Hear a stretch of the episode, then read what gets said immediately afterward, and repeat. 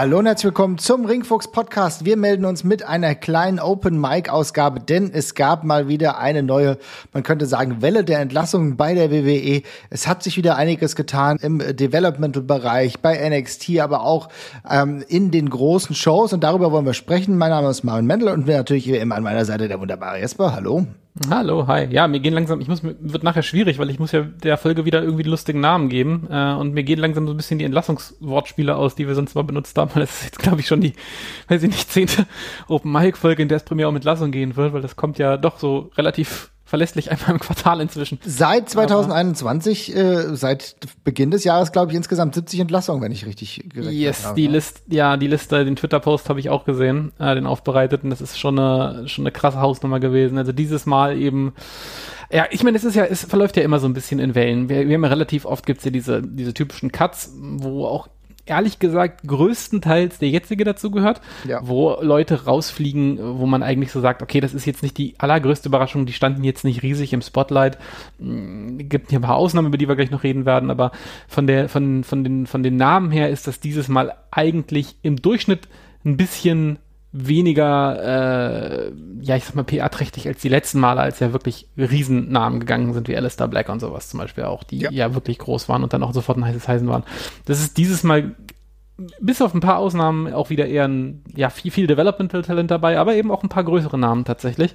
Ähm, und was dieses Mal eben auch wieder spannend ist, dass jetzt ähm, auch wieder Leute dabei waren, die eben ja wirklich diese Woche noch im Fernsehen waren. Mhm. Ähm, also ein paar sind einfach so, sind so das alte Eisen, das ist dann, da hat man einfach das Interesse verloren, ist geschenkt, aber da sind halt eben auch Leute bei, die gerade schon noch im Spotlight waren und das macht's halt interessant. Wie immer natürlich mit Blick auf den Quartalsbericht der WWE natürlich auch, wo es um die Einnahmen geht. Und äh, ja, ja, aber man here, hat schon das Gefühl, here we go again. Dass, ja, das, du hast ja eben schon angedeutet, letzte Woche noch im Fernsehen, der eine oder andere hat sogar zuletzt erst einen Vertrag äh, verlängert mhm. bekommen und wurde jetzt äh, entlassen. Also man hat schon das Gefühl, dass die linke Hand nicht so wirklich weiß, was die rechte macht, ne?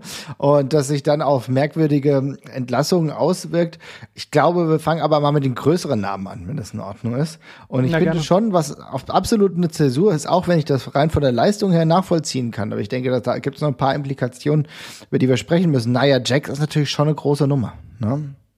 Ja, naja, Jax ist schon schon eine große Nummer, zumindest gemessen daran, was ähm, die WWE inzwischen eigentlich oder was die WWE in der Zwischenzeit mit ihr gemacht hatte. Also das, das war ja immer ein gespaltenes Verhältnis, was gerade die Fanbase auch zu ihr hatte. Also ich würde mal sagen, es gibt ja auch sehr viele, die sie tatsächlich überhaupt nicht mochten. Ähm, ich konnte ihr jetzt auch nicht so wahnsinnig viel abgewinnen, aber von der Positionierung her in der WWE war das ja auf jeden Fall jemand, mit dem man groß geplant hat. Das war ja augenscheinlich und, und sehr, sehr offensichtlich tatsächlich über lange Zeit. Auch wenn es jetzt in der letzten Zeit ein bisschen ruhiger geworden ist. Aber ja, zack, ist sie weg auf einmal.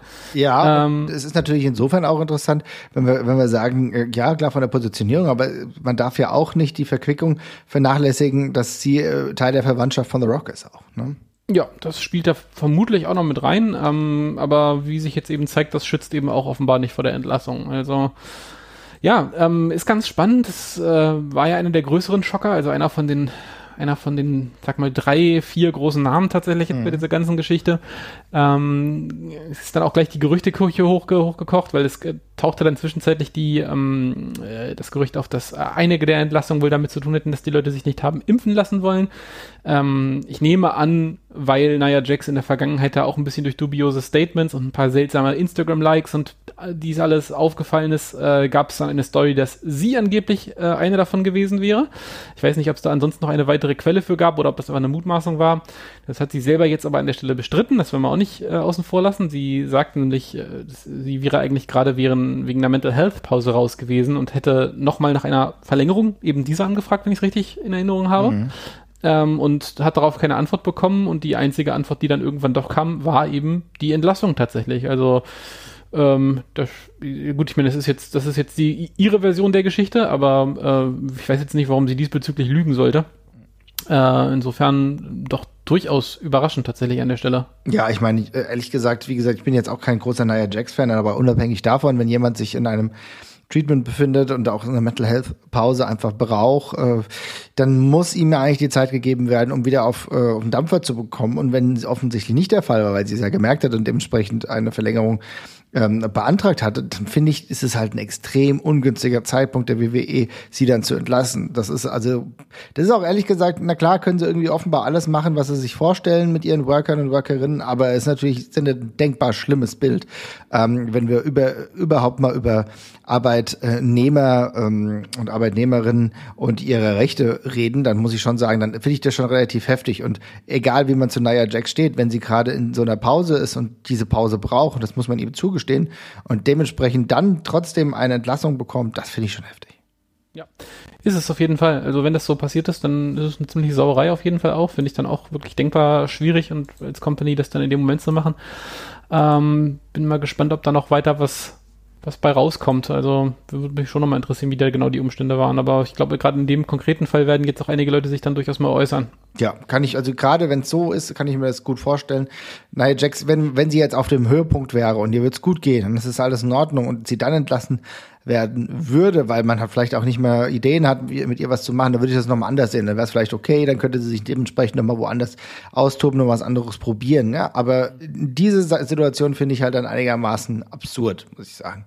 Ja. Äh, weniger absurd, ähm, aber trotzdem natürlich auch, ja, so ein kleiner kleines Ausrufezeichen. Auch zwei Personen, die mir leider nichts gegeben haben, Carrion Cross und äh, Scarlett äh, Bordeaux.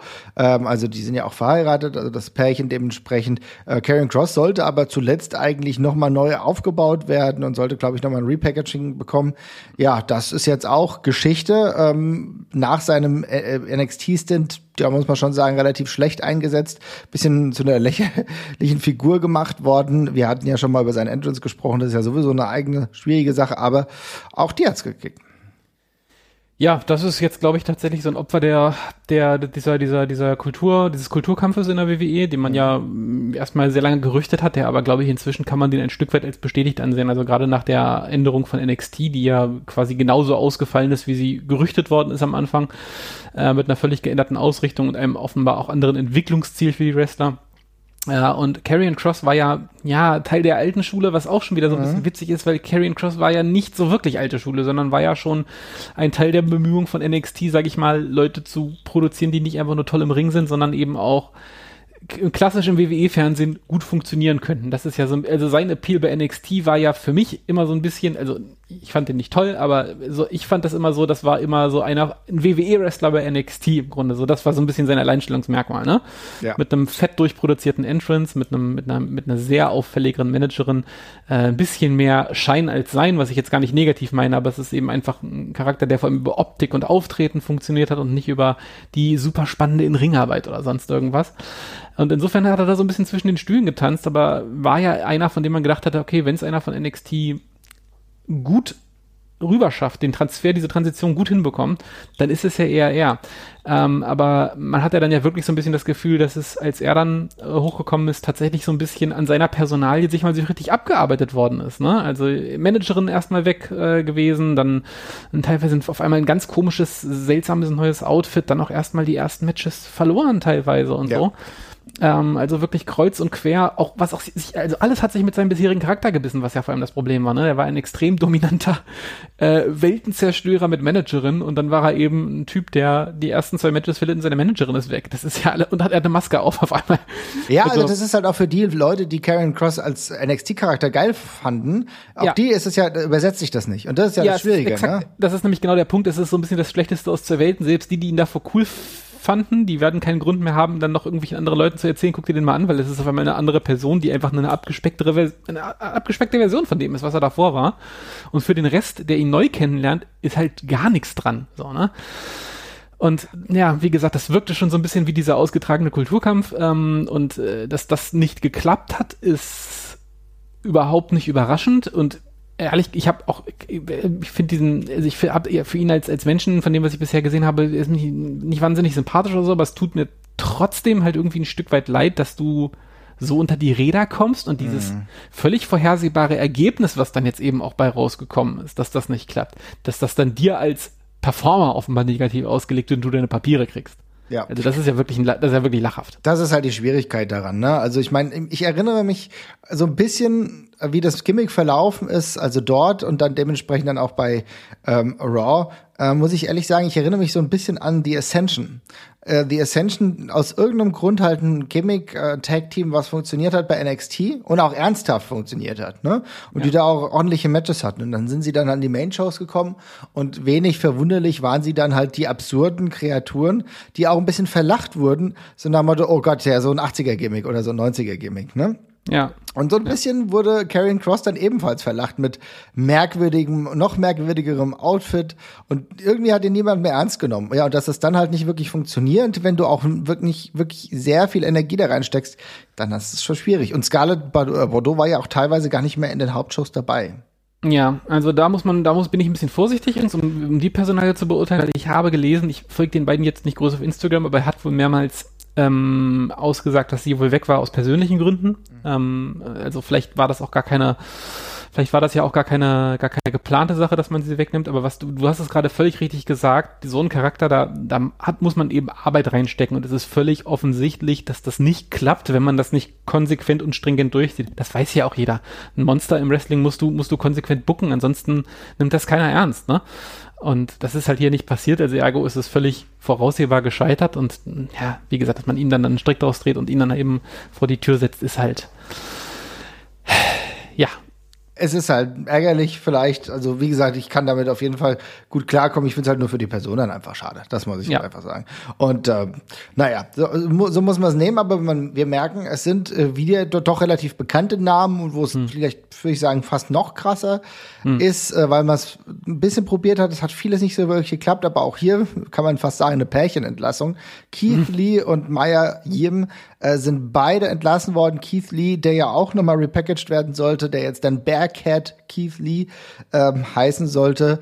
Ja, es waren viele Versuche. Es war ein relativ kurzer NXT-Stint zuvor, der durchaus erfolgreich war. Man hat gedacht, okay, man hebt ihn jetzt auf ein neues Niveau. Das hat in Ansätzen immer mal funktioniert. Klar, Corona kam dann irgendwie auch dazu. Aber so richtig der Durchbruch war es nicht, obwohl, glaube ich, viele gedacht hatten, dass Keith Lee in der WWE durchstartet. Ja, total. Also es kam ja auch noch, äh, ich glaube, die Corona-Erkrankung kam ja auch noch mit dazu, ne, die mhm. zwischenzeitlich ähm, rausgezogen hat oder auch mit einer, ich glaube, einer Herzmuskelentzündung, was war es ja, glaube ich, dann noch, die dazu Genau, die wirklich auch dazu geführt hat, dass es nicht so ohne war. Ne? Ja, genau. Und also das war ja einfach auch mal ein Einschnitt, für den niemand was konnte, aber ja, er war ja immer relativ, relativ stark positioniert, aber dann halt auch immer, irgendwas war so ein bisschen hot und cold. Ne? Man hat immer das Gefühl gehabt, sie machen jetzt mal was mit ihm äh, und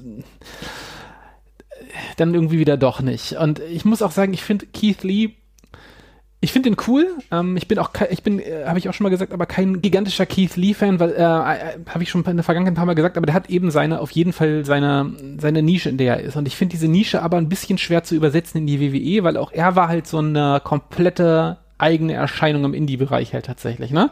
Sehr charismatisch auf jeden Fall, das bringt er sowieso auch mit und auch ein äh, völlig, völlig patenter Wrestler.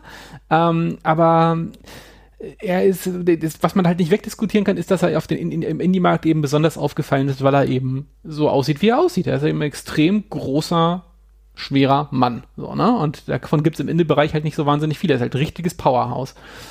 Ähm, das ist halt in der WWE dann schon nicht mehr so das Alleinstellungsmerkmal. Das ist ja auch keine Neuerung. Das haben wir schon ein paar Mal gesehen, dass Leute, die im Indie-Bereich aussehen wie absolute Monster, dann in der WWE so ein bisschen abfallen. Aber er hat es ja über sein Charisma und so immer ganz gut auffangen können. Aber auch hier der braucht ein konstantes und gutes Exposure und ist niemand, der sich jetzt irgendwie über Fünf-Sterne-Matches wieder in den Mittelpunkt zurückcatcht oder so. Der braucht was, wo die Fans mit Feuer und Flamme hinter sind, weil sie den Typen cool und sympathisch finden. Und dann geht's halt. Und das hat man halt nie stringent durchgezogen, fand ich. Nee, das hast du nie stringent durchgezogen. Es, wie gesagt, es war auch teilweise nicht so einfach.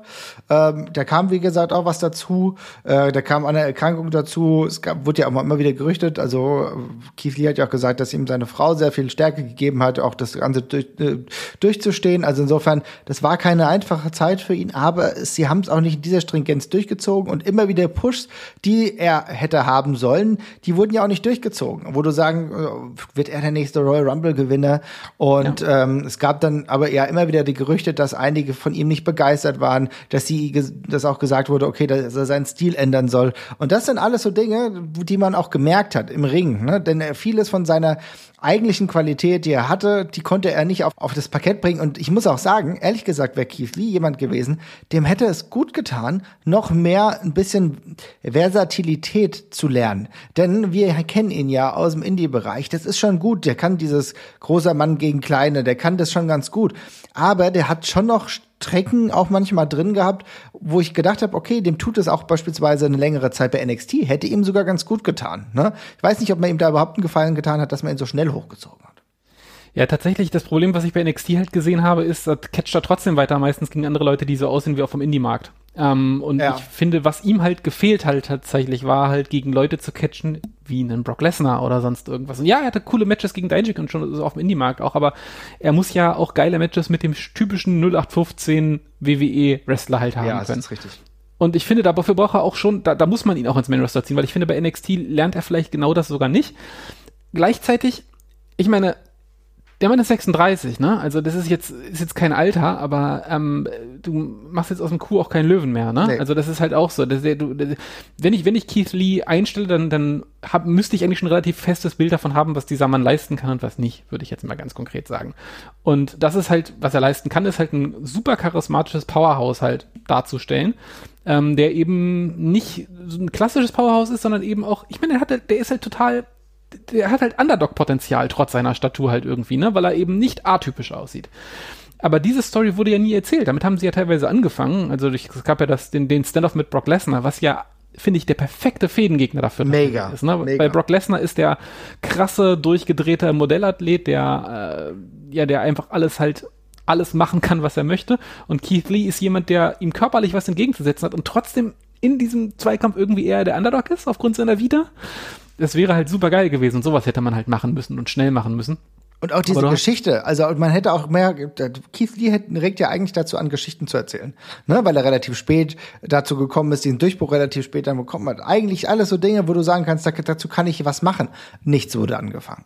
Ja, und das ist halt auch schon schade, schenkt das Potenzial. Die Frage, die ich mir natürlich stelle mit Keith Lee, wo soll es hingehen? In welche Richtung kann es gehen? Ich würde fast sagen, er ist einer von wenigen, die ich aus diesem Kader jetzt sehe, bei denen ich sagen würde, okay, da könnte AEW schon noch anklopfen.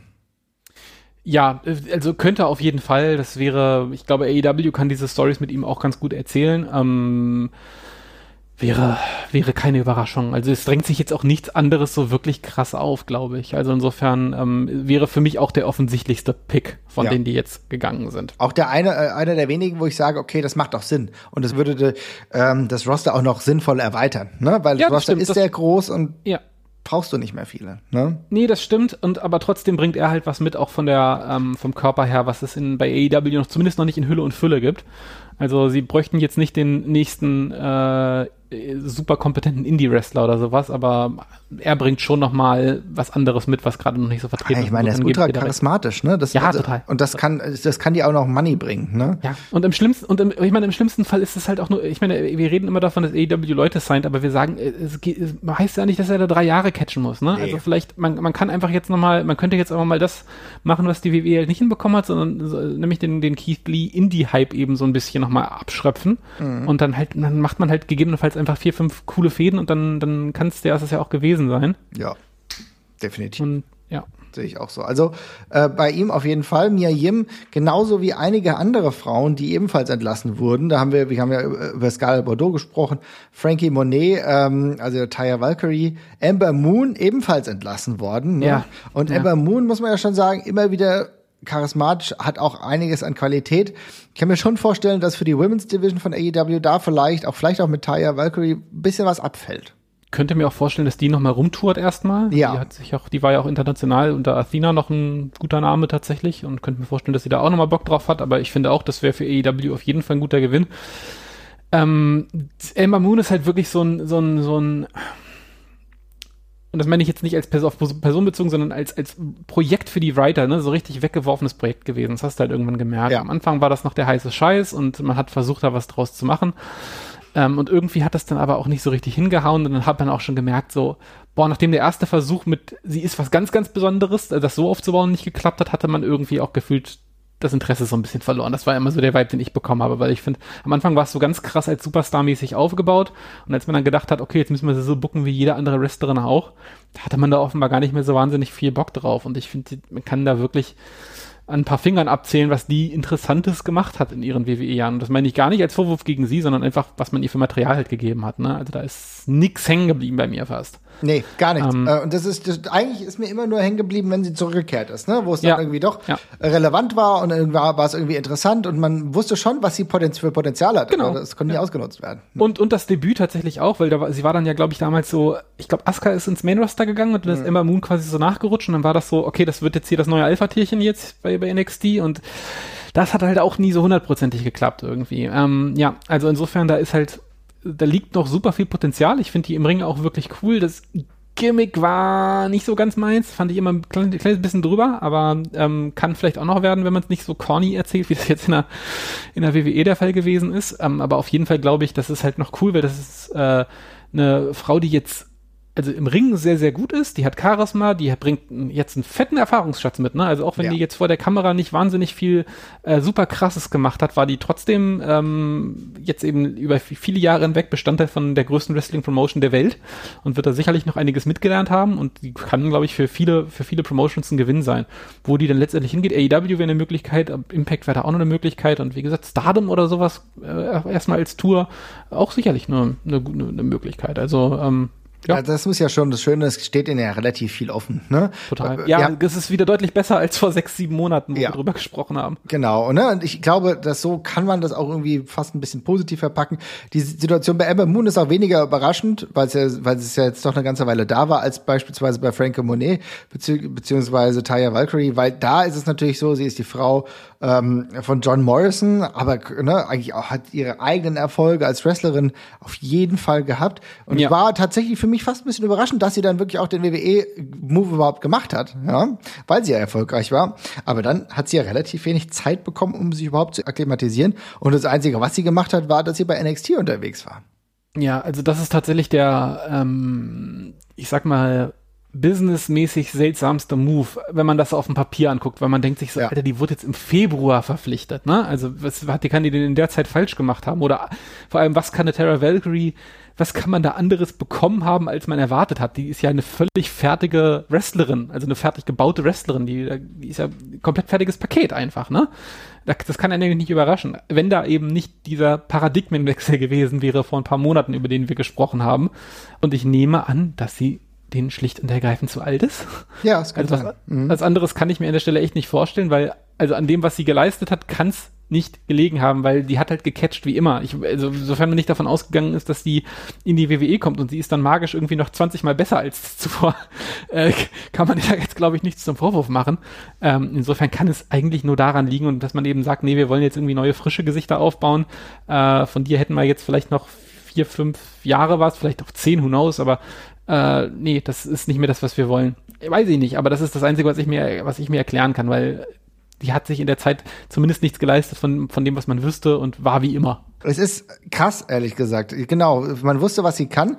Und sie hat ja eigentlich auch ein bisschen was äh, mitgebracht. Also abgesehen davon, dass sie wirklich eine Experienced Wrestlerin war, äh, auch die Tatsache, dass sie auch, also sie hat einen anderen Look. Ne? Also sie hat ja. äh, im Gegensatz zu vielen an Frauen einen anderen Look. Also ist, sage ich mal, von der Kultur her sieht es ein bisschen anders aus. Ja, sie, äh, sie, sie, also ehrlich gesagt sieht sie halt einfach aus, wie, wie man sich eigentlich eine WWE-Frauenwrestlerin vorstellen würde, wenn die sich eine bauen könnten, finde ich immer. Ne? Ja. Also ich finde schon, die ist halt, die bringt halt einen krassen Körperbau mit, die wirkt, äh, ist im Ring auch, die wrestelt wie eine WWE-Wrestlerin auch, finde ich. Ne? Also, also alle, so alle, alle äh, Dots sind auf jeden Fall bestätigt. Ja. Deswegen ist es ja. ja. besonders irritiert. Und ich meine, wenn du dir ihr Abschiedsstatement dann bei Impact anguckst, äh, nicht bei Impact, bei, bei Instagram, da äh, siehst du auch, also sie ist selber irgendwie äh, ein bisschen schockiert und sogar auch sauer, ne, dass sie von der WWE entlassen wurde, weil sie es so nicht gedacht hätte.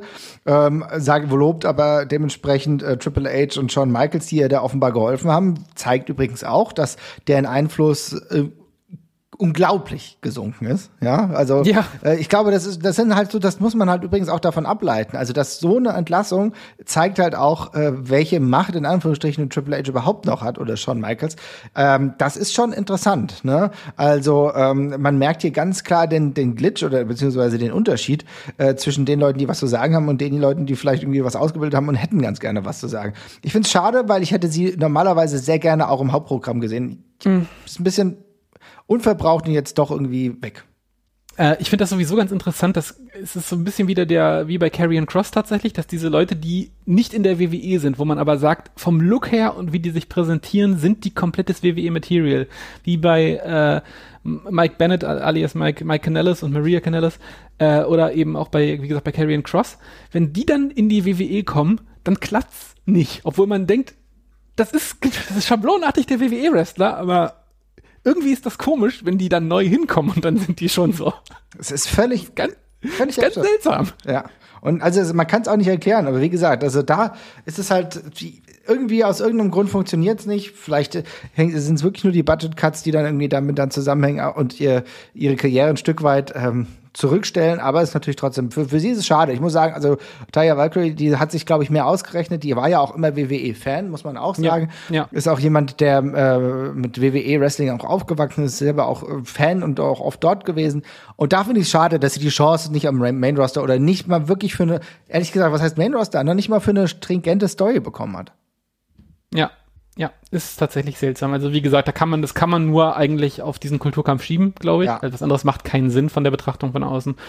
Und wie du gesagt hast, du hast ja gerade die beiden Namen schon John Michaels und Triple H auf, äh, erwähnt, die, die Leute, die ihre Fürsprecher waren, die sind offenbar jetzt sprichwörtlich enteiert worden ein Stück weit und ähm, haben da offenbar nichts mehr zu sagen. Und offenbar, das kann ich auch nur, so, also von außen kann man das ja nur so deuten, ist Teil dieses Machtwechsels eben auch sofort die Leute teilweise zu entfernen die die anderen als Pet Projects quasi noch hatten. Ne? Ähm, ja. Scheint ganz so zu sein, muss man sagen. Eine Sache, ähm, ich habe noch zwei Wrestler noch äh, gesondert ansprechen. Einen Wrestler, der es hat mich sowieso gewundert, dass er überhaupt einen neuen Vertrag unterzeichnet hat. Und das hat man dann tatsächlich auch gar nicht mitbekommen, dass er überhaupt im Fernsehen war. Hat nämlich nur ein Dark Match gehabt und war schnell wieder weg. Und zwar Harry Smith. Ja. Ja. Harry Smith, äh, da erinnere ich mich noch an das CM Punk Promo von vor einigen Jahren, wo er schon mal entlassen wurde von John Laurinaitis. Äh, und jetzt äh, wieder entlassen nach, nachdem er einen Monat irgendwie da war, keine Ahnung, was er in der Zeit gemacht hat, oder waren zwei, aber das ist ja auch eine absurde Situation, ne? Ja, das ist einfach auch wieder offenbar so der letzte, den man noch sein durfte, als man noch an der Macht war. Also das muss ja, also ich glaube, Harry Smith ist tatsächlich so, das ist jetzt so vor und nach Christus. Das kannst du quasi als Gradmesser nehmen. Und, da, und danach gab es dann direkt den Wechsel. Also das ist zeitlich ja wirklich schon absolut irre. Äh, das ist ja wirklich nichts. Da kann, der kann ja auch, äh, da kann ja nichts passiert sein in der Zeit. Das ist wieder eigentlich genau dieselbe Geschichte. Ähm, ich habe mich fairerweise, als sie Harry Smith ein zweites Mal gesigned haben, gefragt, warum, weil ich auch finde, das ist also ist ein patenter und cooler Wrestler, aber jetzt auch nicht so typisches WWE-Material eigentlich. Ne? Den und kannst du repacken, aber dann musst du richtig viel ja, Energie reinstecken. Da musst, du, da musst du, genau, da musst du richtig viel Arbeit reinstecken. Das machen die ja gerade relativ selten bei solchen Sachen. Ähm, und vor allem fand ich jetzt nicht, dass der, also der, wie gesagt, das ist ein super Wrestler, aber der bringt jetzt auch nicht so wahnsinnig viel mit, was man nicht schon intern hätte, wo man nicht dann auch jemand anderes hätte hinpackagen können, wenn man das gewollt hätte. Ne? Aber äh, ja, ich habe natürlich alles, hofft man natürlich trotzdem, dass es irgendwie klappt, aber ja, wie du sagst, also das Datum oder der zeitliche Verlauf ist, ist enorm auffällig und äh, ich glaube, das kann man dann darunter abhaken. Ja, ich meine, überleg dir mal. Ähm, in Harry Smith, da, damit kannst du was draus machen. Du kannst die ganze Legacy nehmen, ne? Du kannst ja. die Geschichte darum ja, erzählen. Du klar. kannst noch mal einen Neuaufbau vielleicht, wenn wenn die WWE jetzt sowieso auch sagt, sie will Richtung Sommer vielleicht mal ein Event, einen großen Event äh, wieder in England machen, ne? Könntest du auch damit noch mal aufmachen, ne? Dann hast du nimmst du die Geschichte noch so ein bisschen mit. Kannst du alles machen, aber da musst du Energie reinstecken, weil Harry Smith ist ein zugänglicher Wrestler, aber du musst ihn auch so porträtieren. Das ist nicht so ja, und das ist halt genau das Ding. Sowas wird nicht passieren oder ist gar nicht die Idee und jetzt haben sie es halt ja. lassen. Merkwürdig. Ja, fairer, fairerweise muss ich auch sagen, ich weiß jetzt nicht, ob 2021 noch die richtige Wahl ist, irgendwie den, das ist der Sohn des British Bulldogs Route zu gehen. Das ist halt auch einfach durch langsam das Wahrscheinlich Thema, ne? schon. Mhm. Auch mit der Hard Legacy, das haben wir alles gehabt. Das brauchen wir jetzt nicht nochmal. Nee. Aber ja, ist ähm, äh, skurril, äh, skurril auf jeden Fall die ganze Geschichte. Ähm, vom Namen her jetzt per se gar nicht so überrascht, aber wie du sagst, der zeitliche Ablauf ist halt, ist halt irre tatsächlich. Das ist wirklich so.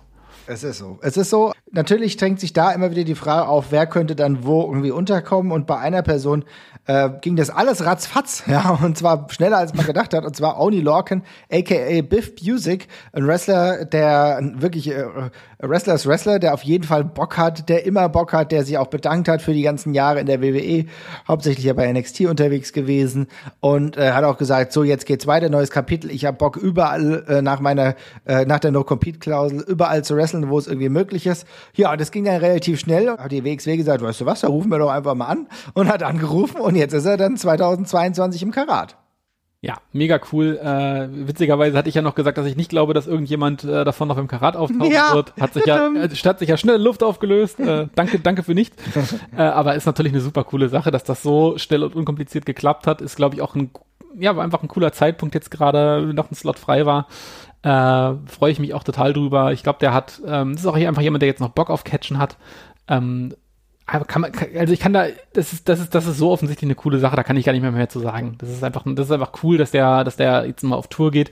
Das ist auch jemand, der kann bei AEW sicherlich unterkommen, wenn er das dann möchte, irgendwann, wenn er wieder seine Tour vielleicht mal abschließt. Aber die bestehen auch sonst noch vermutlich ziemlich Ach, viele. Der, bei dem sehe ich, denke ich, eher so Game Changer Wrestling, dass er irgendwelche Leute niederringt, dass er irgendwie bei Bloodsport unterwegs ja, alles, ist oder so. Alles, alles. Also ich glaube, der macht, oder der, das ist ja vielleicht aber auch mal ja, der bedient ja auch, der bedient, ist. Ja? ja, und der, genau, der bedient ja auch eine angesagte Nische. Also insofern überhaupt keine Sorgen ähm, und freue mich auch drüber, dass wir ihn dann nochmal sehen. Definitiv. Aber wie gesagt. Und sogar, sogar so ein bisschen für mich befreit von dem WWE-Move, den ich das letzte Mal hatte. Das macht mich Ist so, ist so. Jetzt ist er halt jetzt wirklich raus, so, ne? Ich meine, ich glaube, da, damals gab es ja auch schon die Diskussion, da war er ja auch dann kurzzeitig äh, wieder raus und dann ist er wieder reingekommen.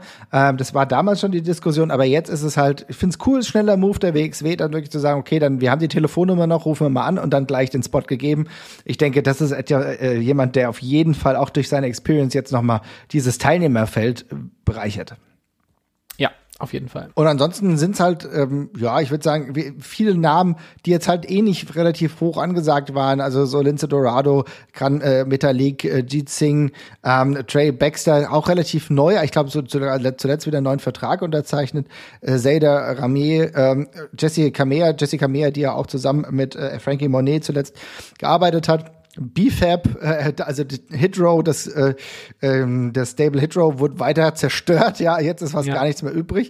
Also zweite, zweite, das war die zweite Besonderheit nach Harry Smith, weil BFAB wohl angeblich gerade vor ein, zwei Wochen einen neuen Vertrag unterschrieben haben soll. Ähm, auch weird, aber absurd, ehrlich gesagt. BFAB, eine schlechte Wrestlerin, ich glaube, das muss man ganz objektiv so sagen, die noch viel Training braucht. Also das, was ich gesehen habe, ist das alles nicht gut. Aber sie hat, ist halt eine Erscheinung und sie konnte halt rappen und sie hat gut ins Gimmick beziehungsweise in, äh, in dieses Stable gepasst. Ne? Keine Ahnung, was man jetzt noch mit Hitro anfangen soll. Eh, dumm, also dann hast du mal eine gute Idee für ein cooles Stable. Es läuft, wahrscheinlich selbst ausgedacht von den Protagonisten. Und dann haust du einen guten Worker nach dem anderen weg. Also kann es nicht nachvollziehen. Ist schon fast aktive Sabotage, die da bei den Wrestlern betrieben wird. Und ähm, Eva Marie, die ja dann auch wieder zurück ins WWE-Programm kam und dann äh, mit Doodrop ähm, eine, ja, Feder hatte, das hat, glaube ich, auch niemand wirklich interessiert. Man wusste halt, was man eigentlich mit Eva Marie anfangen kann. Und deswegen bin ich auch ein bisschen irritiert, dass man sie so schnell dann wieder hat fallen lassen. Ja, es ist auch komischer zeitlicher Ablauf, weil das ja damals auch eine eine seltsame, seltsames Signing wieder war. Die passt da ja eigentlich gar nicht mehr rein. Ähm, das Gerücht war dann ja tatsächlich, dass sie wohl noch einen guten Draht zu Vince hatte und ihn wohl gefragt hatte, ob da ein Platz für ist. Und er meinte wohl, jo, klar, so. sofort. Das, das war mal die Story. Ich weiß nicht, ob das stimmt. Ähm, aber ich kann, also von außen betrachtet, es ist ein komisches Signing. Ich kann mir irgendwie wenig vor, wen, also von außen betrachtet kann man sich halt nicht vorstellen, dass irgendjemand 2021 auf die Idee kommt. Was macht eigentlich Eva Marie? Kann man die nicht nochmal?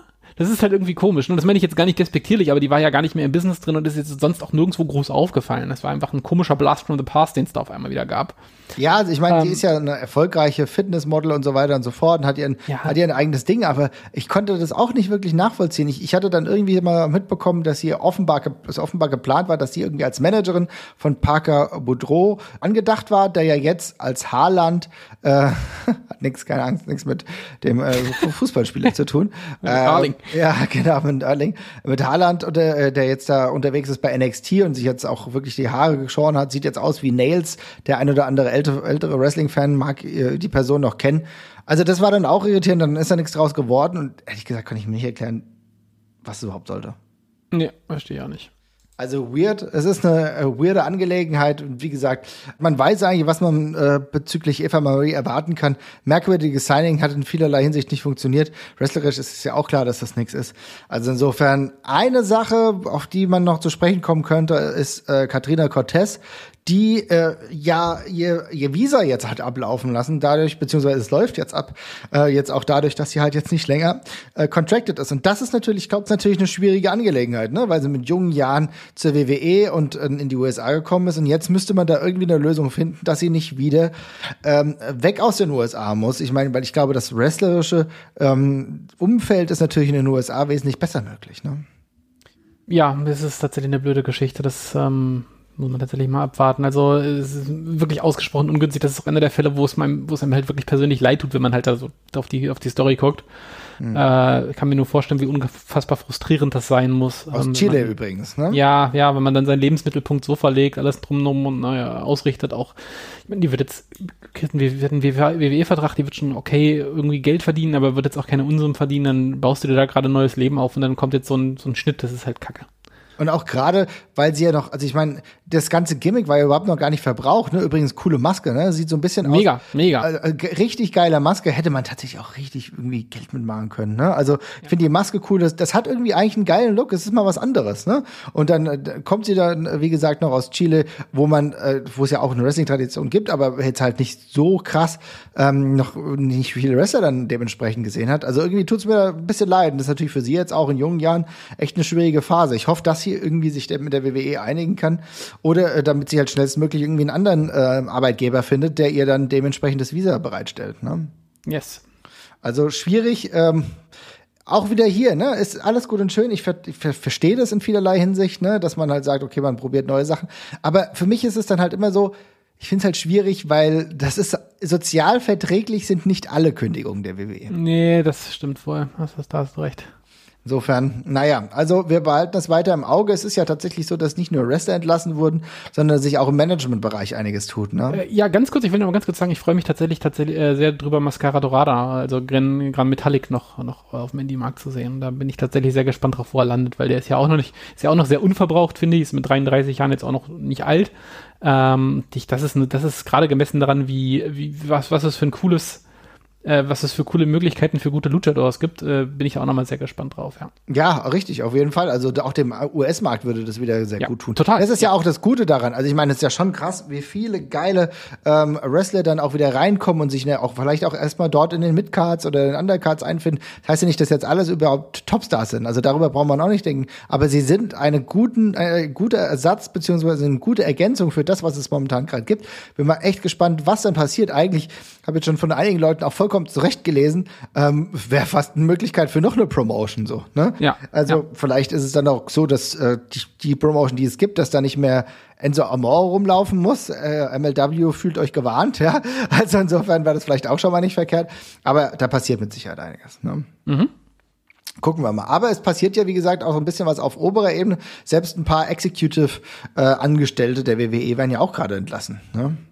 Genau, auf der Basis tut sie auch ein bisschen was. Da müssen wir jetzt, glaube ich, nicht zu lange drüber reden, weil wir die Personalien überhaupt nicht einschätzen können. Was halt auffällig ist, ist, dass es auch deutlich Leute trifft, die schon lange Betriebszugehörigkeit haben. Also da gab es zum Beispiel, ich glaube, die, die sich um das Marketing größtenteils kümmert, die war, glaube ich, neun Jahre da. Ähm, die, die verabschiedet sich jetzt. Ansonsten ist, glaube ich, die Dame gegangen, die den Tag vorher noch die Quartalsearnings reportet hat im, im Conference Call, war am nächsten Tag auch weg. Unfassbar. Ähm, ja. Ja, aber äh, tatsächlich äh, ist seltsam, ist allerdings bei börsennotierten Unternehmen, glaube ich, nicht so seltsam. Also es passiert schon relativ häufig, dass die da mal durchrotieren, auch viele auf einmal. Nährt natürlich so ein bisschen die Spekulation um, um den potenziellen Verkauf wieder, dass man die ganze Management-Ebene und die ganzen operativen Bereiche ein bisschen schlanker hält, sodass sich da jemand, der sich den Laden sichert, dann gegebenenfalls schnell breit machen kann und weniger Personalkosten gleich hat. Mhm. Ähm, aber das ist halt jetzt wirklich Gemutmaße. War nur auffällig, aber ja. Ja, wie gesagt, also inhaltlich kann ich dazu keine Stellung nehmen. Ja. Da, da habe ich wirklich keine Insight, das weiß ich nicht, nee. wie gewöhnlich das ist. Da bin ich nicht drin. Ich finde es nur interessant, dass auch da sich halt dementsprechend was tut. Deswegen ja. würde ich es mal kurz an. An allen Ecken und Enden, auf jeden auf Fall. Jeden ja. Fall. Ja, aber es ist ja auch sowieso an allen Ecken und Enden, sagst du gerade, dann ist ja so ein bisschen in der Policy noch so mal eine kleine Veränderung, wie es jetzt zumindest im Developmental-Bereich der WWE aussieht, ne? Ja, es wird gerichtet. Wir haben natürlich noch keine festen Aussagen, aber ich bin gerade geneigt, dem zu glauben, weil die letzten Policy-Änderungen, die reported worden sind, sich alle relativ zackig als wahr entpuppt haben. Und ähm, das würde jetzt vielleicht auch so ein bisschen in die Stoßrichtung von Frankie Monets Entlassung gehen. Äh, zumindest bei den Frauen scheint es wohl einen neuen Alter Alterscap zu geben, wird gerüchtet, der wohl bei je nach Reporting bei 23 oder 25 Jahren bei neuen Signings liegen sollte, was äh, sehr, sehr sportlich ist, sage ich mal, und auch eben schon extrem einschränken würde, wen man noch bekommen würde und könnte. Also ich glaube, was halt spannend ist, damit fallen ja super viele Leute, die so quereinsteigermäßig unterwegs sind, weg. Also vorweg, ich glaube, dass die WWE weiterhin, wenn jemand wie ähm, Asuka auf dem Indie-Markt rumtouren würde, jemand von der Größe, dann würden sie die vermutlich, dann würden sie die vermutlich sein. Oder eine Olympionikin. Ja. ja, oder genau, oder, oder eine Jordan Grace oder sonst irgendwas. Ja. Die, das, das glaube ich, das bleibt immer eine Möglichkeit, dass die WWE sagt, okay, die ist offensichtlich so gut, die können wir, die können wir uns schnappen. Ähm, aber beim Developmental diesen, diese, diese Grenze reinzuziehen, ist schon relativ heftig, äh, weil die WWE hat ja auch deutlich viele Leute immer mal drin gehabt, die mit Ende 20 oder Anfang 30 nochmal ins Wrestling gekommen sind, aber schon entsprechenden sportlichen Background hatten oder sowas und dementsprechend auch mithalten konnten.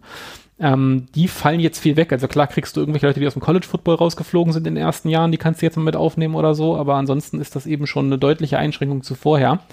Ähm, und ja, ich nehme auch, also ich gehe stark davon aus, dass das auch, dass auch der Kostenfaktor hier eine Rolle mit reinspielt, weil sie, diese Leute werden in der Regel ein ganzes Stück günstiger sein. Das, die haben noch nicht viel gearbeitet in ihrem Leben, die kennen vielleicht auch noch ihren eigenen Wert noch nicht so hundertprozentig.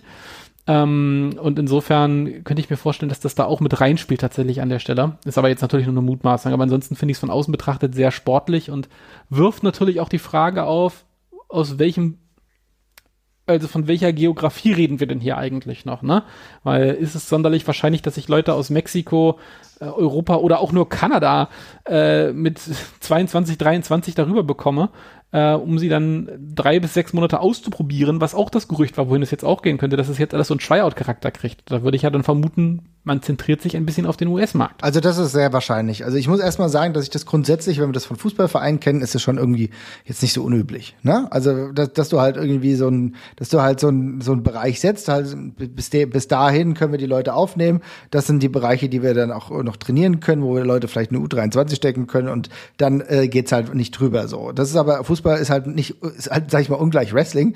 Und ja. gerade wenn du halt sagst, dass du im europäischen Bereich Leute scoutest, dann sind die allerwenigsten Frauen ganz ganz, jung. Ja, da gibt's ein paar, aber es ist halt so, dass wir hier nicht Pro Wrestling, sage ich mal, als eigenen Beruf dauerhaft etablieren können, weil es viel zu wenig Möglichkeiten gibt, gut Geld damit zu verdienen. Das heißt, das passiert nebenbei. Das passiert, das heißt, die, die, die Phasen des Trainings überhaupt erstmal auf Niveau kommen, verlängert sich ein Stück weit und dementsprechend wirst du älter. Das heißt, du würdest damit dann potenziell viele Leute äh, ausschließen, die halt dementsprechend nicht dieses Pro Wrestling Only Ding fahren können. Ne?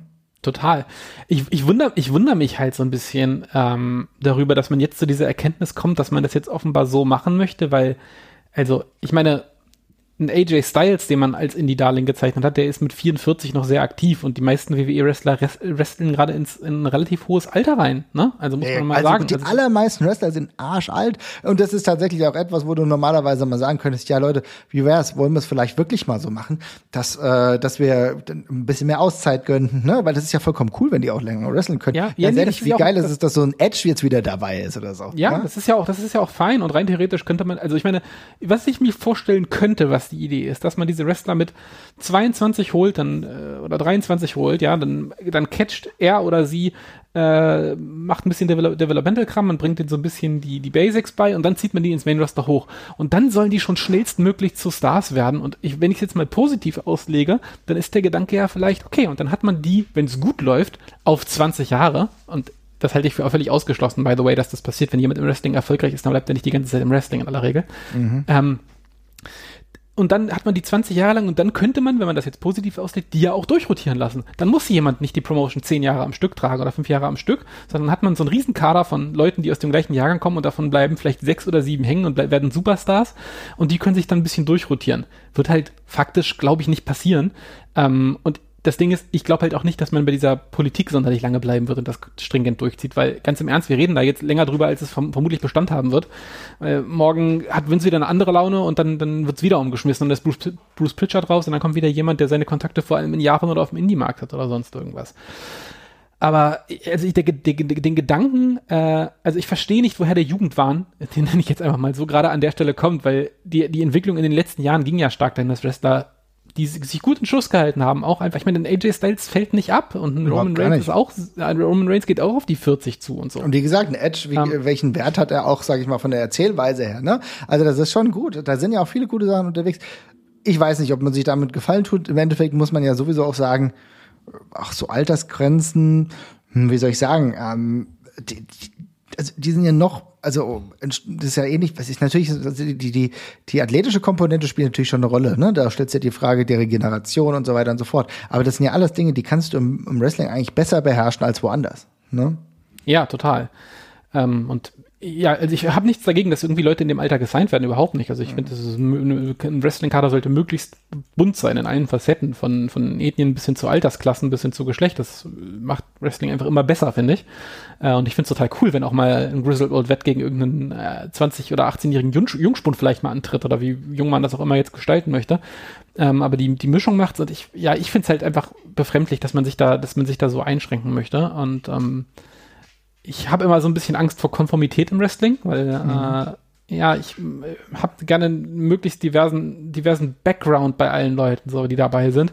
Und das schränkt man so ein bisschen ein. Und ich glaube ehrlich gesagt, also was, worüber ich mir auch so ein bisschen Sorgen mache, also wenn man das jetzt mal zu Ende denkt, dann hast du da diese Klassen, die mit 21, 22 anfangen zu wresteln und die kennen dann ja auch nichts anderes außer Wrestling. Und ich stelle mir das eigentlich auch total geil vor, dass mal Leute dabei sind, die ja, Kampfsport gemacht haben oder gerungen haben oder Olympioniken waren und dann irgendwie mit 30, 31 reinkommen und ihren Erfahrungsschatz auch mitteilen können und so. Und dann hast du natürlich auch ein paar die von diesen Wrestling Prodigies, die da angefangen haben, aber die Mischung macht's ja eigentlich auch wie in jeder anderen Firma auch. Du willst ja auch nicht nur Leute in deiner Firma haben, die du äh, von der Lehre an hattest und ausgebildet hattest als Trainees. Du willst ja auch mal Einfluss von außen und sowas haben. Ähm, da bin ich sehr gespannt drauf, wie sich das dann ausdifferenziert. Also vielleicht seien sie auch weiterhin ganz fleißig und viel von außen. Ähm, aber fürs Developmental finde ich es auf den ersten Blick erstmal nicht sonderlich äh, verlockend, muss ich jetzt sagen. Warten wir es mal ab, was passiert. Wie sich das äh, ausformt, müssen wir sehen. Was sich auch jetzt in der nächsten Zeit noch tut. Vielleicht gibt es noch mehr Entlassungen. Interessant ist übrigens, und ich glaube, das kann man noch mal ganz kurz als Schwenk hier mitnehmen, wie lustig es ist. Äh, und ich freue mich für alle äh, Leute, die es dementsprechend dann nicht trifft, weil das ist immer so eine Veränderung. Aber NXT UK kommt wieder ungeschoren davon, ne? Und ist erneut nicht Teil irgendeiner Entlassungswelle. Das, da muss ich schon sagen, das ist schon äh, spannend, ja? Ja, es ist total spannend. Also NXT UK ist, ist gerade seltsamerweise bulletproof aus irgendwelchen Gründen. Aber ja, wir haben ja gestern in der Gruppe schon ein bisschen drüber diskutiert, woran das liegen kann. Und ich glaube, eine, eine sehr gute, äh, eine sehr gute Richtung ist dieser BT Sports Deal. Genau, das hat äh, Christian Bruns ja mir bei Twitter geschrieben und da habe ich ja. gedacht, das ist, darüber habe ich gar nicht nachgedacht. Das, das macht smart. total Sinn. Ja, wenn man die Content-Schmiede für jemand anders ist, dann ist der Content ja quasi, der ist schon bezahlt, sage ich mal, den macht man dann nur noch für sich sozusagen. Das ist natürlich eine schöne Sache und mehr Content auf dem Network können sie ja trotzdem immer noch gebrauchen. Insofern aber steht das dann der, der Kosten-Nutzen-Rechnung nicht im Wege, so. Und dann kann ich das ein Stück weit schon verstehen. Also wenn man dann eben sagt, okay, der, die bezahlen ja dafür, dann bedienen wir das weiterhin und solange ist das noch alles fein und gesichert, macht dann schon Sinn. Wenn man den Faktor außen vor lässt und von außen drauf guckt, denkt man sich schon so, also 80 Prozent des Rosters selbst für das Produkt, was sie gerade zeigen, entbehrlich, sage ich mal, ne? bis auf ein paar Namen. Ähm, und äh, ja, da fragt man sich dann eben schon so, wie es dann andere treffen kann. Aber, well, Interessant, wenn die WWE äh, dementsprechend halt mit bei Null rauskommt und vielleicht ist es ja auch so, dass diese Dependance sagt, ja Leute, ehrlich gesagt braucht ihr hier von uns keinen entlassen, weil wir haben so einen guten Deal, ähm, wir belasten euer Budget nicht. Ne? Was soll man dann sagen? Weil im Endeffekt ja, geht es nämlich ja. genau darauf, dass es halt über Budgetbelastung geht. Ne? Und wenn das halt nicht der Fall ist ähm, und die dementsprechend eher den Deal mit BT Sports äh, gefährden würden, das wollen die dann vielleicht auch nicht. Ne? Das kann ich mir auch sehr gut vorstellen tatsächlich. Ja, ist ein sehr guter Punkt, den Herr Punz da reingebracht hat. Insofern vielen Dank für den Input. Ihr Lieben, ihr seht, es tut sich einiges in der Welt des Wrestlings. Es ist äh, auch erfreulich, wie gesagt, dass der eine oder andere dann dementsprechend gleich den Weg zum Karat findet. Wenn ihr da irgendwie Interesse habt, müsst ihr euch, glaube ich, ranhalten, denn es sind nur noch round 100 Tickets äh, überhaupt verfügbar. Also äh, die Veranstaltung im März, das Wochenende, wir haben unsere Tickets auch schon und dann müsst ihr jetzt mal schnell machen, damit ihr dann dabei seid, wenn Big Biff Music Norman Harras verhaut. ja, und dabei, das, das wollen wir uns doch alle nicht entgehen lassen. So, also, macht's gut, ihr Lieben. Ciao. Bis dann. Tschüss.